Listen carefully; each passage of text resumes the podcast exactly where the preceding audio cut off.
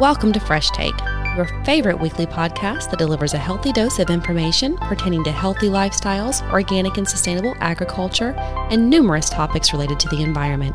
Thanks for tuning in. Our industry experts are here to provide you with a fresh take on topics that can help you optimize your lifestyle and well being.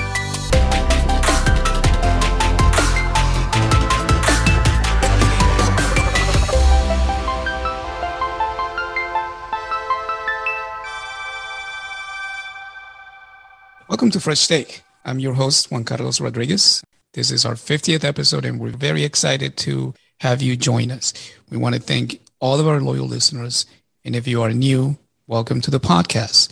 We hope to be able to continue to share with you more interesting and useful content for many more episodes to come. Today, we're joined by Elizabeth Whitlow, Executive Director of the Regenerative Organic Alliance.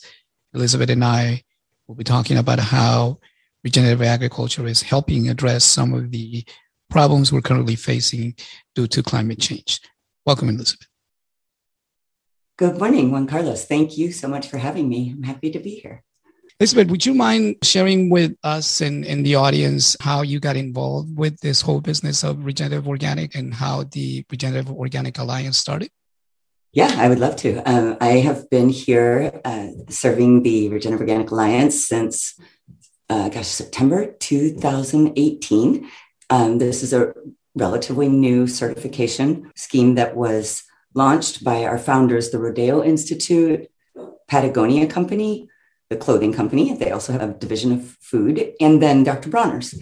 And they launched this regenerative organic certified program because they were they these are brands that were really known for um, sourcing a lot of organic in their supply networks and supply chains and started to see that organic wasn't doing quite enough. And so they came up with this new idea for a certification program that would be all encompassing and include not just organic practices, but um, really embrace the new regenerative concepts, including animal welfare with livestock systems that are based on pasture and living outside, and then also including the component that is really critical is social fairness for the farm workers and the farmers. And so I spent about 17 years of my career working in organic um, and very proud of that time. I did see some of the lapses and some of the areas in the organic program that this new certification really addressed. And so, um, yeah, it's been a great honor for me to be able to help launch this new certification. That's great. In fact, you mentioned a few things that uh, all of us that have been involved in organic ag and organic certification have known about the way that currently the organic label exists. Uh, it is a labeling claim. Of course, it is based on all the principles of organic agriculture.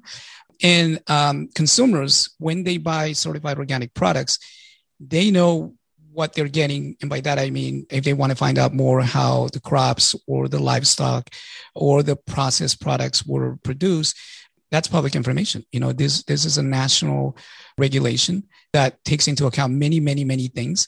But it also, when the regulation was being created, some things were perhaps left out.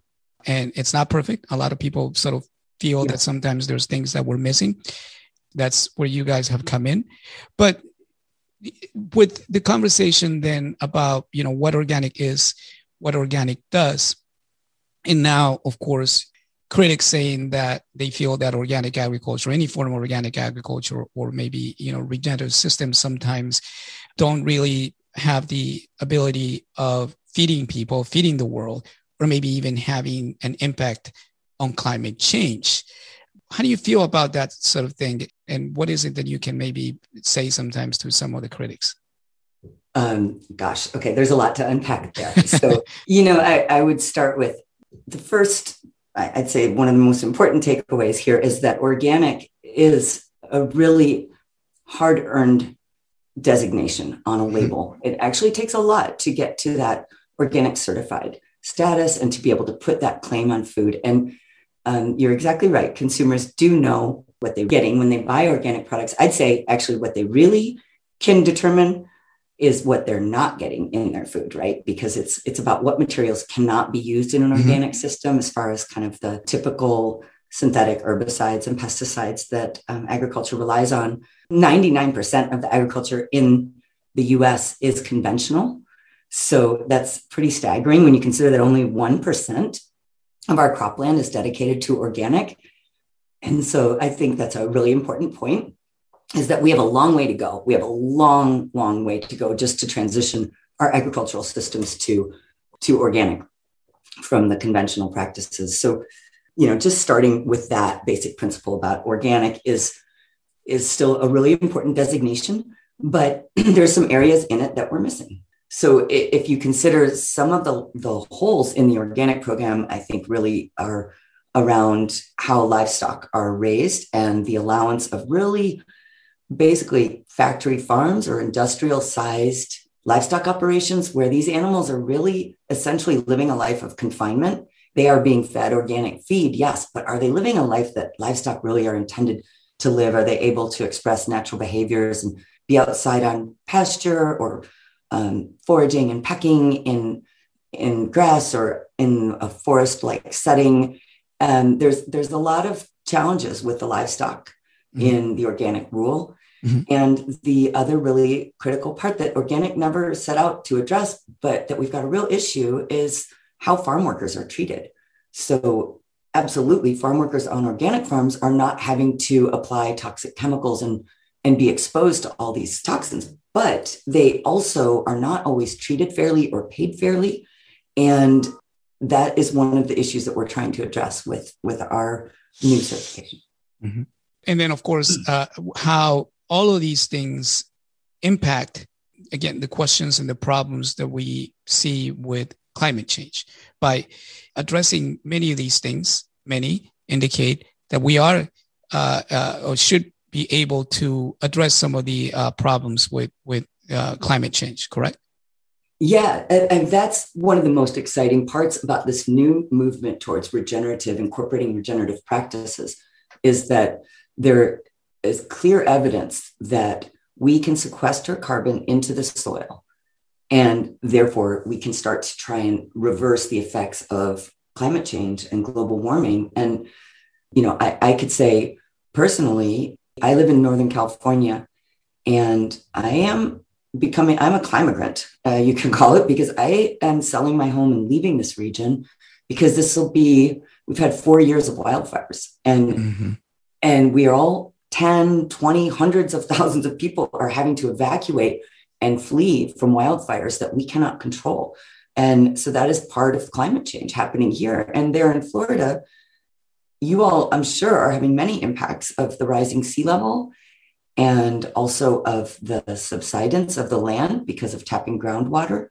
And so, you know, we all need to think about what's happening and how we can reverse this direction of climate change because you know some scientists estimate we've only got 60 harvests left. If we continue consuming and producing the way we do now that if we only have 50 60 harvests left that's not a long not a long way to go. And so anything we can do to reverse that um, we need to implement and just incorporating regenerative practices can do so much to sequester carbon there's a lot of evidence and it's very emergent uh, science on this but you could look to the Rodale Institute. They've got a white paper on this topic. There's been some other recent publications proving that agriculture can be a solution instead of the problem. Mm-hmm. And you know, with our current system of industrial ag and conventional ag, there's some estimates that agriculture contributes 30 to 40% of the emissions that are increasing, that are adding to the problems with climate change. Mm-hmm. And certainly, we are doing something. I think those of us who work in, in agriculture and organic agriculture, regenerative organic systems understand that by those numbers, we can do a lot. It may not be, you know, the silver bullet uh, or the only solution to the problem, but we got to start somewhere because it takes you know many many people involved in trying to mitigate or, or fix the climate change problem. Consumers being aware of it when they buy. Uh, the scientists who are coming up with new systems and more reliable systems for producing products and in our case growing food. So but it, it does take you know many many many people many different you know industries and people involved to start addressing the problem. But it's great that the Regenerative Organic Alliance and your team and folks were looking at the problem and starting to address it in that sense. And the more people that I believe we can inform through this media and other ways about what this all means, hopefully the more people that potentially could buy in and can look at these things and see, okay, there is something there that obviously can make a difference.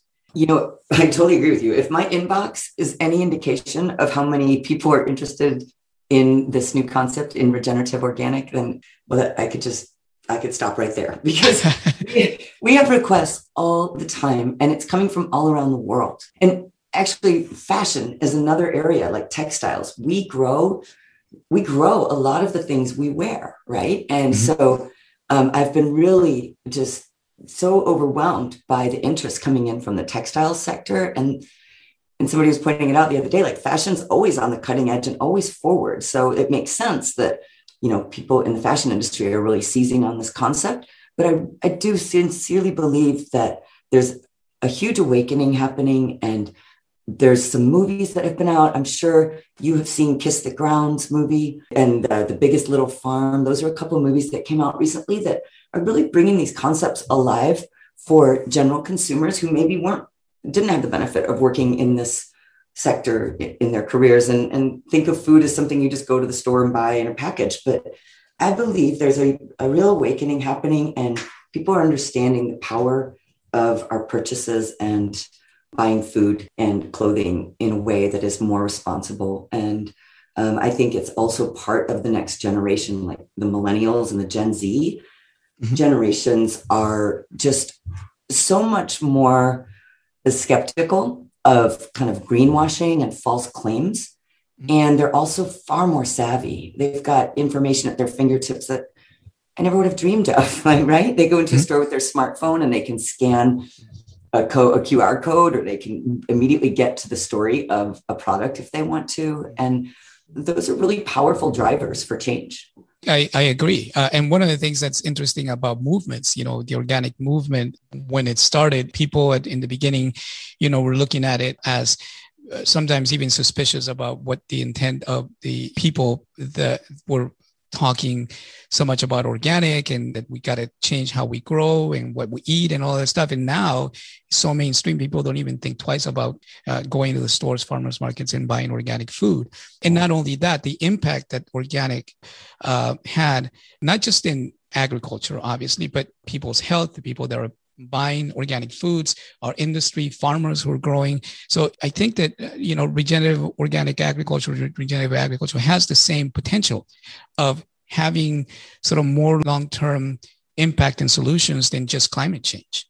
Yes, absolutely. I think there is certainly that awakening and the realization that healthy food comes from healthy soil, right? And mm-hmm. so healthy food makes it it's healthy people. And it's pretty basic, but it, you know, I, I think there's also very emergent science in that field where there are people are looking at the bionutrient availability of a carrot grown in healthy soil mm-hmm. versus a carrot grown in, you know, more conventional practices and, and basically propped up with um, fertility inputs and pesticides and that those carrots are turning out to be far superior. The these regenerative organic and the organic ones are far superior in their nutrient density.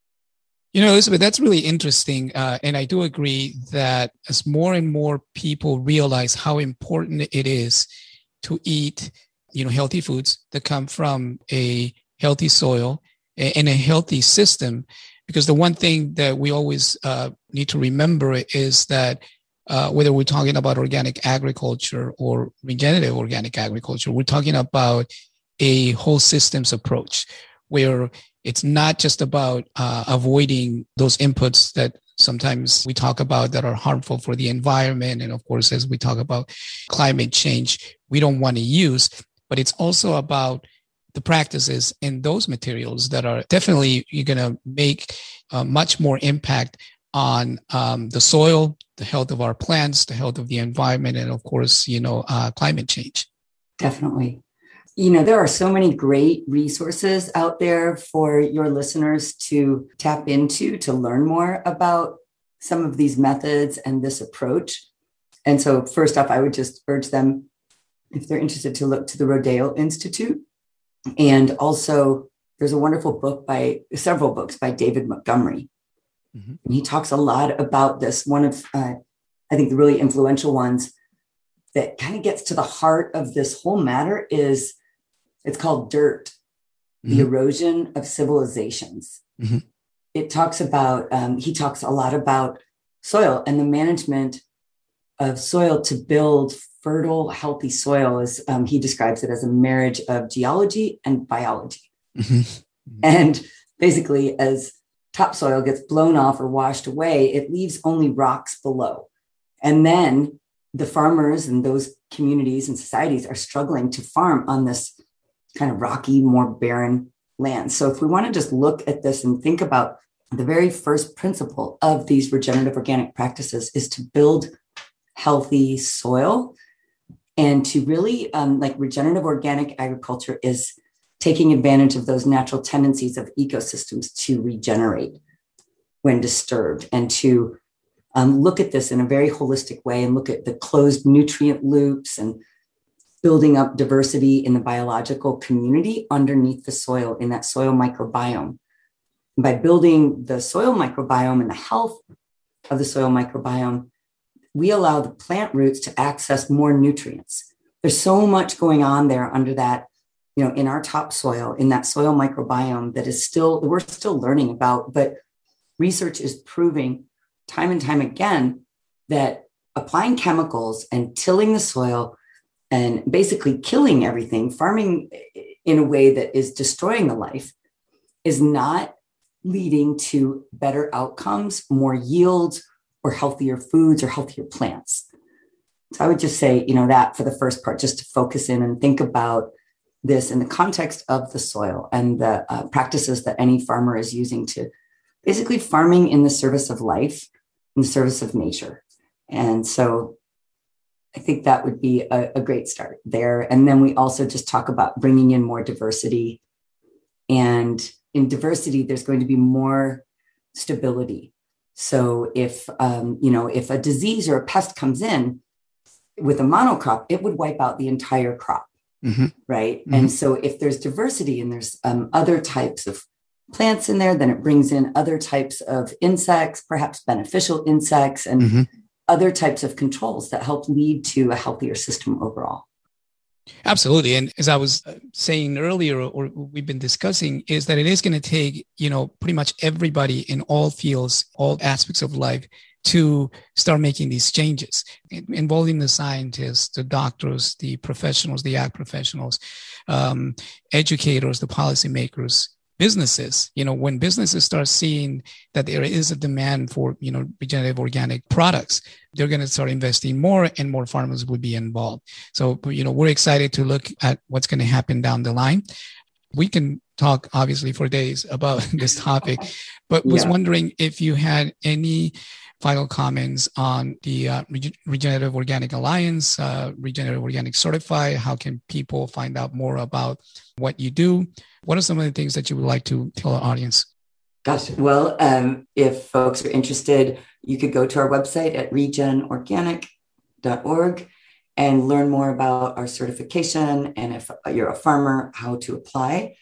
And we've worked very closely with QCS there in Florida with Ram Krishnan, who was um, an incredible ally of ours during the pilot program and um, really helped us to refine this certification. We will start to see the label on the market later this year. We, you know, with COVID, everything got slowed down, of course. And as I mentioned, we're a new certification program. We we conducted our pilot program from 2019 to 2020, and it is a global program. So we tested out our certification, and the framework for ROC, in many different countries, in many different types of production settings, um, agroforestry. We did it in um, coconut and palm and cotton and rice and um, mate in South America, tropical fruits in Central America. And then we tested it out at a variety of settings here in the US from the West Coast to the East.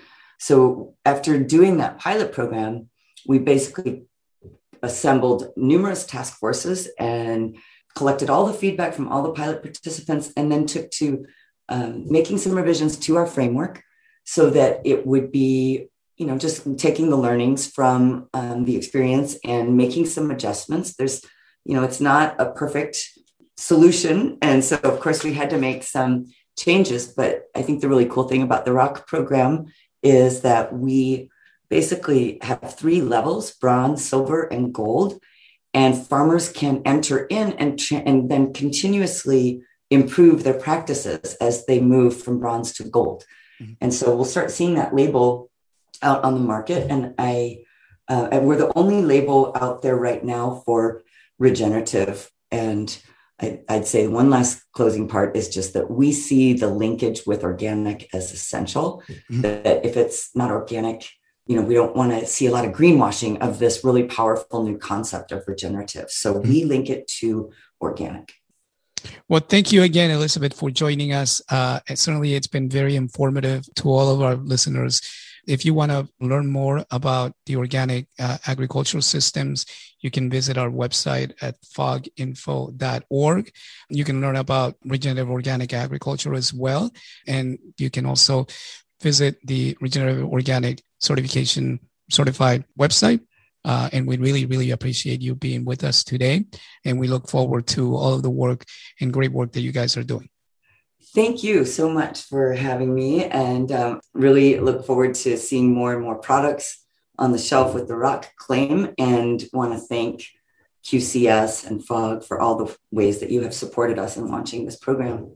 And, and thanks for having me today, Juan Carlos. It's been great. Thank you, Elizabeth.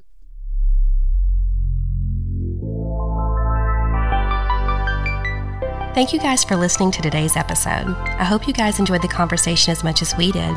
As many of you already know, FOG is a 501c3 not for profit organization, which means we need your help to keep all of our content free to the public. Please consider making a tax deductible donation today. We would really appreciate your support.